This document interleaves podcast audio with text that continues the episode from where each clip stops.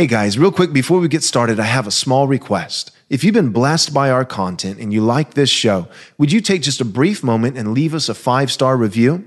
This is quite possibly the most effective thing that you can do to ensure that this content gets out to as many people as possible. Thanks. Jesus said, Man cannot live on bread alone, but from every word that proceeds from the mouth of God. You're listening to Daily Truth. So, real saving faith requires knowledge and assent. But if we only have those two key elements without the third that I'll mention here in just a moment, that only really serves to help us graduate to the level of faith that is, biblically speaking, demonic. See, the book of James in the New Testament says that even the demons believe.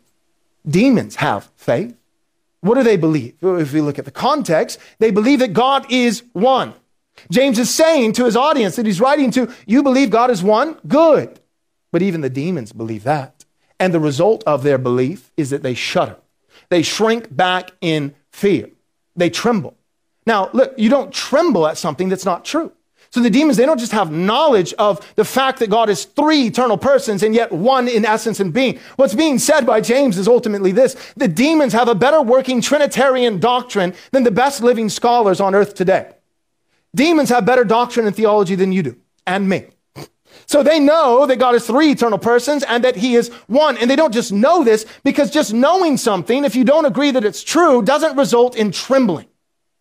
See, the demons shudder because they know it and they have given, not eagerly, not joyfully, not willingly, but they have given nonetheless because they must their assent.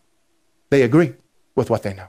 See, the third and final component of true saving faith, Christian faith, is that we know that we grant assent and that lastly, we, we give our implicit trust.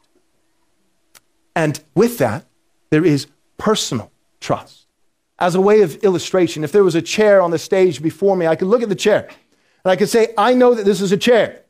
I'm not an expert in chairs, but I've seen enough chairs in my life, and the concept of a chair is simple enough to where I can look at this chair and I know that this is a chair. I see its chairness before me. I recognize its chairness. And not only do I know it's a chair, but I believe it's a true chair. I have given my assent. I agree that this is not just a chair, but it is a chair chair. It is a true chair. But I am not biblically having faith in the chair until I ultimately cast my weight upon it trusting that it will hold me up, that it is able, that it is sufficient to do what it was created and designed to do. In the same way, you are not truly trusting Jesus. You do not have biblical faith in Jesus until you know Jesus from the scripture. You agree with what the scripture says about Jesus. And lastly, you cast the full weight, not of your behind, but of your soul on Jesus, believing that he is able and willing to sustain you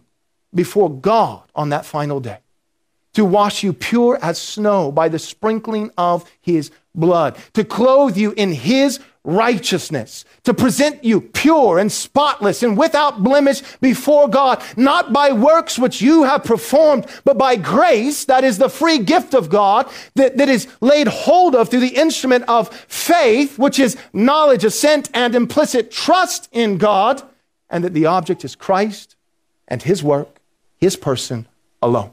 Thanks so much for listening. But real quick, before you go, do us a small favor, take a moment, and leave us a five star review if you enjoyed the show. This is undoubtedly the best way that you can help us get this biblically faithful content to as many people as possible. Thanks so much.